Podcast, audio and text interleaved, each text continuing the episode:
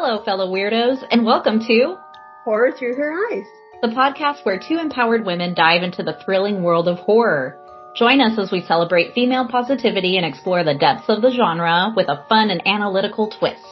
In each episode, we review horror films, books, TV shows, and etc., dissecting their scares, plot twists, and everything in between. But it doesn't stop there.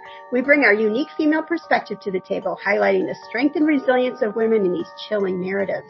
While we embrace our love for horror, we also focus on compelling storytelling and character development that goes beyond gender stereotypes. We create a space where women can revel in the excitement of the genre without negating the contributions of male counterparts.